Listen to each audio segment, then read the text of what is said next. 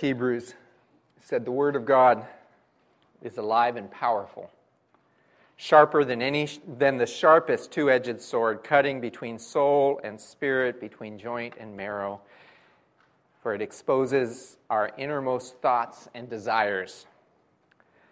In illustrating the truth of those words, Martin DeHaan, who's the founder, was the founder of the Bible radio class, once told the story of a woman on her deathbed as she described how she came to know the Lord.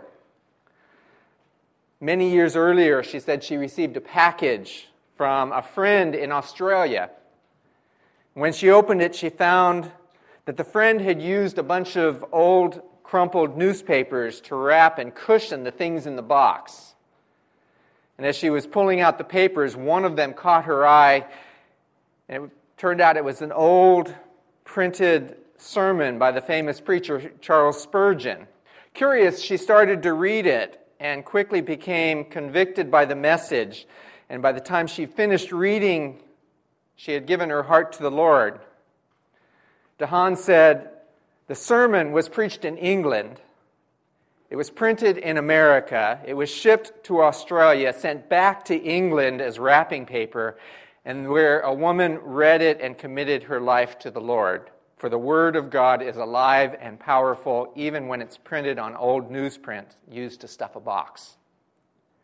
As we continue to look at the Word centered life, we do so from the standpoint that there is power in God's Word that defies human understanding and explanation, and is helpful as the findings from groups like Barna Research Group, Pew, Gallup, can be to understand our culture, current trends, and values. What we believe must be based not on surveys and public opinion polls and social scientists, but God's Word. Truth is not a popularity contest.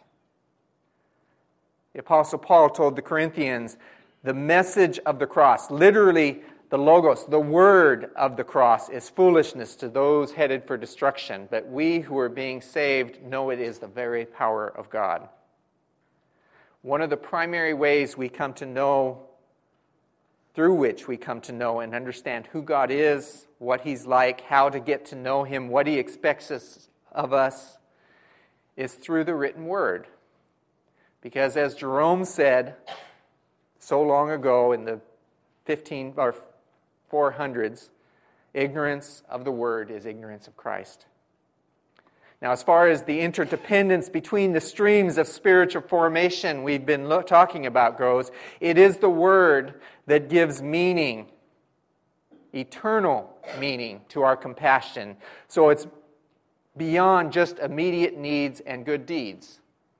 It's the word that provides a grounding for our life in the Spirit to prevent us from using God's name as a cover up for our own desires and wishes. It's a check and balance on those who seek to justify their actions by saying, Well, God led me to or told me to. It's the word that informs our holiness, which is based on the nature and character of God revealed in His words. For as the psalmist said, how can a young person keep their way pure? By living according to his word, or as one popular translation put it, by carefully reading the map of your word. It's the word that gives direction to our prayer. It helps us know how to pray so it's more meaningful than merely asking for things and it's the word that provides the substance of incarnation. We become a living expression, an extension of God's word as Christ lives in and through us. But it's not just the written word we're talking about. As also mentioned last week, the word centered life ultimately is not about a book. It's about Jesus Christ, the living word of God, and building our lives on Him.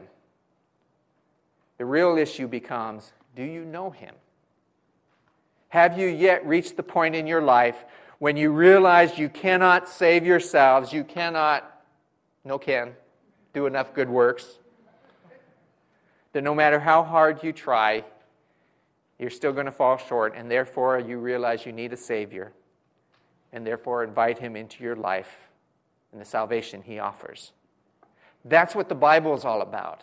Not learning information, but pointing us to Him, the living Word, and in looking to Him, finding life and salvation that He offers. Theologian Donald Bloesch wrote The ultimate final authority is not Scripture, but the living God Himself as we find Him in Jesus Christ. Jesus Christ and the message about Him constitute the material norm for our faith, just as the Bible is the formal norm. The Bible is authoritative because it points beyond itself to the absolute authority, the living and transcendent Word of God. And as we talked a little about last week, and Andrew did such a great job with his poster, holding firmly to the word of life. Holding firmly. Or to use the psalmist's words, hiding his word in our heart. We study it, we read it, we memorize it in an effort to get to know him but all of that is really just one side of the word centered life. There is more to it that we cannot ignore. Because it's not just about reading and studying and learning the written word of God. It's not just about us and our growth and how we get to know God better. The word is never intended to be something to be kept to ourselves or to remain quiet about. It's meant to be shared and broadcast far and wide. That's the other side of the word centered life. In fact, that was one of the original purposes of the Gospels. Matthew, Mark, Luke, and John were writing as apologetics to defend and disseminate the faith. Proclamation is a major part of a word centered life, which is why Richard Foster refers to this as the evangelical tradition or stream of spiritual formation. And for him, Billy Graham becomes the modern day epitome of the word centered life, knowing the word and then passing it on. The two going together. Because something we often don't realize is that we grow not just when we study and learn about Jesus, we grow as we help others hear about him as well. Not only will people not hear about Jesus if we don't say anything, there are areas of our lives where we will not grow and mature either because of that. Paul told Philemon, I pray that you may be active in sharing your faith so that you may have full understanding of every good thing we have in Christ. He told the Romans, The word is near to you. It's not just in your heart, it's in your mouth. And that's the word of faith we're proclaiming. It's something to be spoken. Last week, I shared a little about the story of Augustine. And one of the greatest thinkers in church history, his was a life transformed by the word. Hearing it in that Milan garden, take up and read. And as great as a thinker as he was, he wasn't bound to his desk or to his books. He was a master of the spoken word who said, Preach wherever you can, wherever you can, to whomever you can, whenever you can. But this is an area we often can fall short, and instead we keep quiet about it and we keep it to ourselves. In spite of the fact that Jesus commanded, Go into the world not just into your churches, but into the world and make disciples or followers of all nations, not just by baptizing them, but by teaching them to observe everything He had instructed us, teaching them His Word. And in referring to that passage, Richard Foster wrote, We cannot preach the good news and be the bad news. We are to step into the life of the Gospels and do what they did and live as they lived. And as we take the words of Christ into our hearts, those around us will begin to see the transforming power of God in us and begin to say, we need to get in on this. What we're offering the world is life as it was meant to be. Because remember, we're calling people not merely to accept a set of beliefs about Jesus that will somehow trip the divine lever and get them into heaven when they die we're calling people to turn to Jesus as their life, inviting them to believe in Jesus by becoming his disciples and enroll in his school of living, to become trained in the way, taking on Jesus' hopes and dreams and longings and habits and abilities. And in so doing, that's how we learn to obey all that he's commanded us. The Word becomes something then that we read and we learn and we believe and we live and we proclaim. In the book of Acts, we see that when the church failed to proclaim it, when they withdrew into themselves in Jerusalem instead of going into all the world, instead of being his witnesses in Jerusalem and Judea and Samaria and the ends of the earth that it says in Acts 1. It says they withdrew. They kept to themselves in Jerusalem. In Acts 8, it says that a great persecution broke out, and it took that to get the church outside of itself and scatter it, such that in eight, chapter 8, verse 4, it says that those who were scattered began to proclaim the word wherever they went. It took trouble to realize that they and others were missing out by keeping it to themselves. You know, in the early church, early centuries after Christ's resurrection, there was a movement within the organized church that was very powerful, very popular, very influential, and yet today we would classify it as a cult.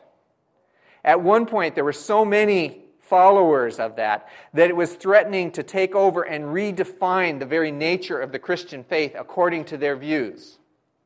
And central to the views of these was the belief that before Jesus ascended into heaven, he had secret information to pass on, secret knowledge.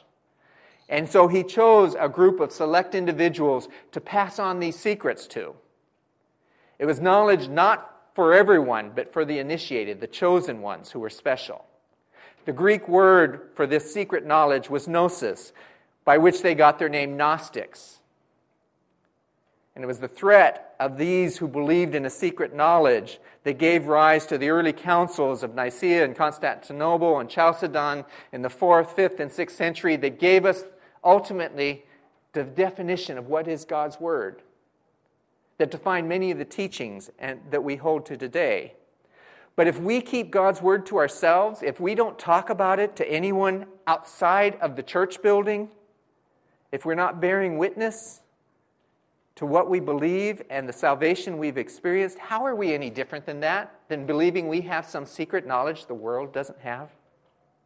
That it's for us here rather than those outside?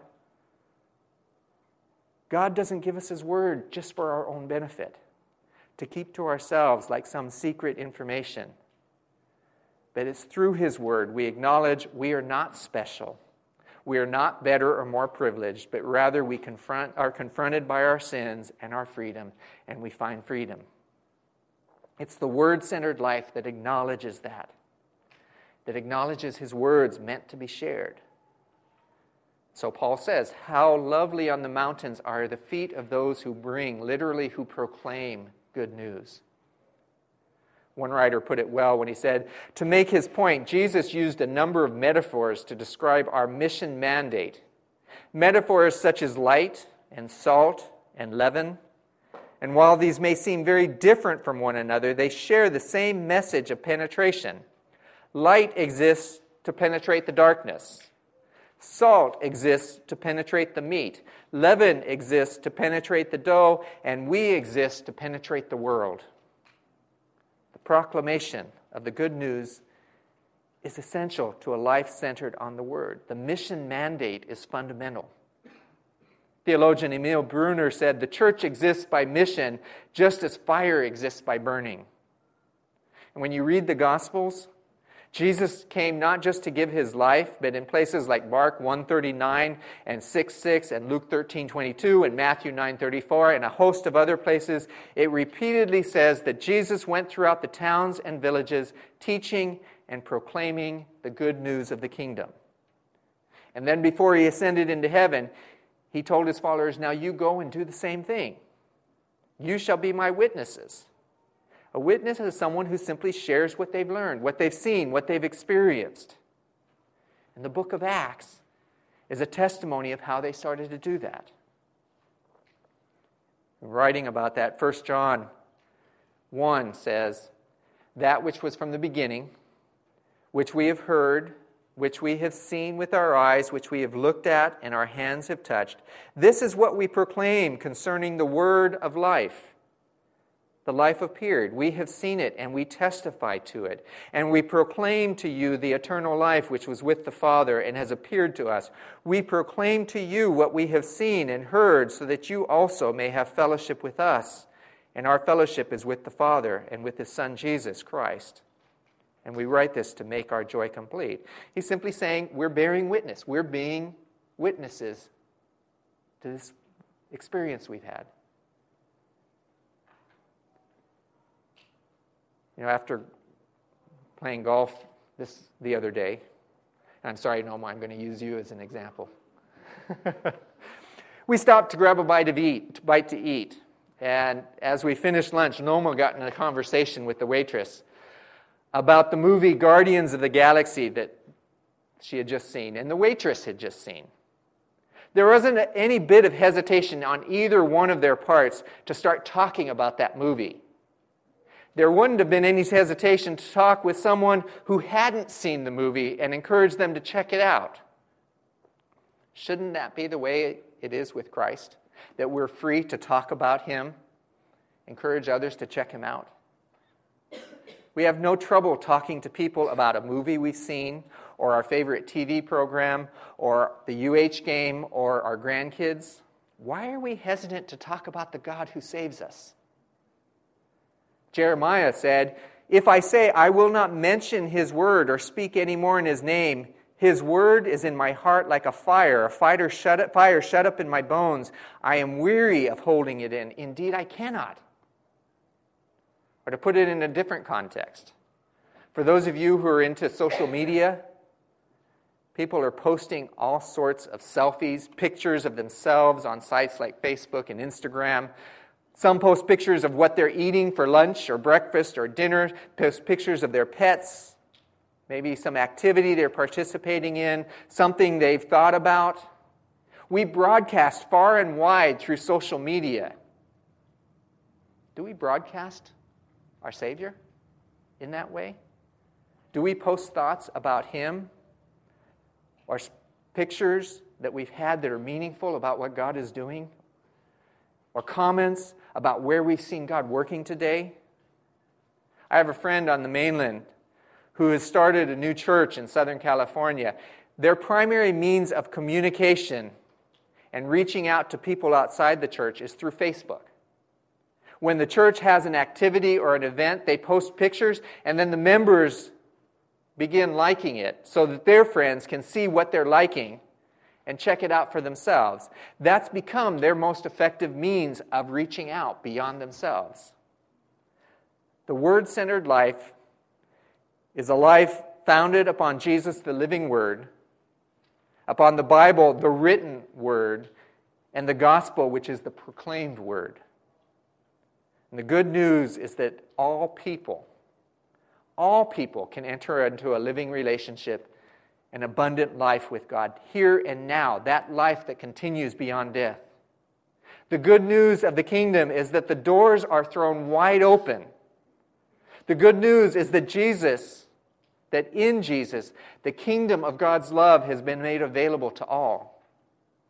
And the good news is that whether it's a tax collector named Zacchaeus, or a woman set free from seven demons named Mary Magdalene, or a fearful religious leader in the dark of night named Nicodemus, or an unnamed woman with a checkered past at a well in Samaria, or a Syro-Phoenician woman desperate to get help for her demon-possessed daughter, or a group of mothers seeking the blessing of Jesus for their children, or a thief hanging on a cross, or you and I, whenever, wherever, whoever, can come freely and confidently before the throne of grace. That's the gospel, the good news.